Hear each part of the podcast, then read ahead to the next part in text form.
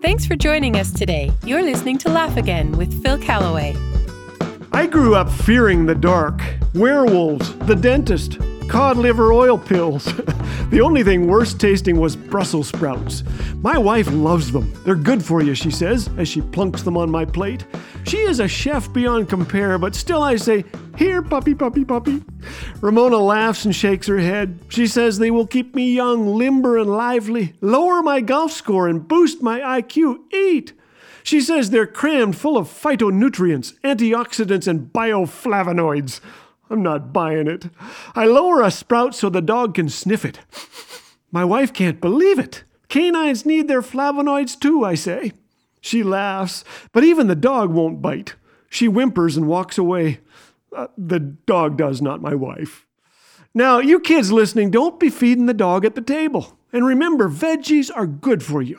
It took me years to enjoy spinach, but I do now. So eat up. It'll put hair on your chest. well, I'm not sure what food you dislike the most, but there's something far more bitter than Brussels sprouts or cod liver oil that we can swallow bitterness. Rose Price grew up in Poland.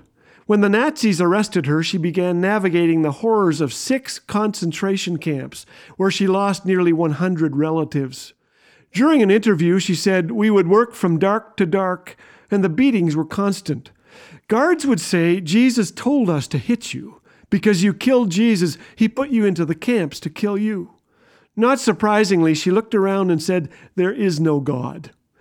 In 1945, Rose was liberated. She moved to America, married, and had children. I hated the Germans with a passion, she later said. The unforgiveness literally poisoned my body causing me to need 27 operations. One day, her daughter came home from school and announced, Mommy, I believe in Jesus Christ. I threw her out, said Rose. Then her husband became a believer too. Rose thought, I'm going to teach them a lesson. She started sneaking to the basement. For days, she neglected the housework and cooking to read her daughter's Bible in a locked room. She read Matthew first and found that Jesus was not a killer of her people, but one of them a gentle man. He didn't kill my family. He died for me, she said. He loved me this much. I just couldn't find any more excuses. After a dinner in a Christian businessman's home, he asked if he could pray for her. She said, I don't care if you stand on your head, it's your house. he prayed, but she interrupted him. God of Abraham, Isaac, and Jacob, if it's true, if you have a son and he really is the Messiah, okay. But Father, if he isn't, forget that I talked to you. It was the first prayer she had prayed since 1942. I felt the biggest stone roll off my back, she said. For the first time since the war, I cried, and I felt so clean. I knew he was real, and I made him my Messiah. She was later asked to speak in the largest Colosseum in Berlin, Germany, the one Hitler used for his meetings. After her talk, ex Nazis approached her, asking for forgiveness. One was a guard who had punished her in Dachau. It was only by the grace of God that I was able to forgive, she said, because Rose Price could not.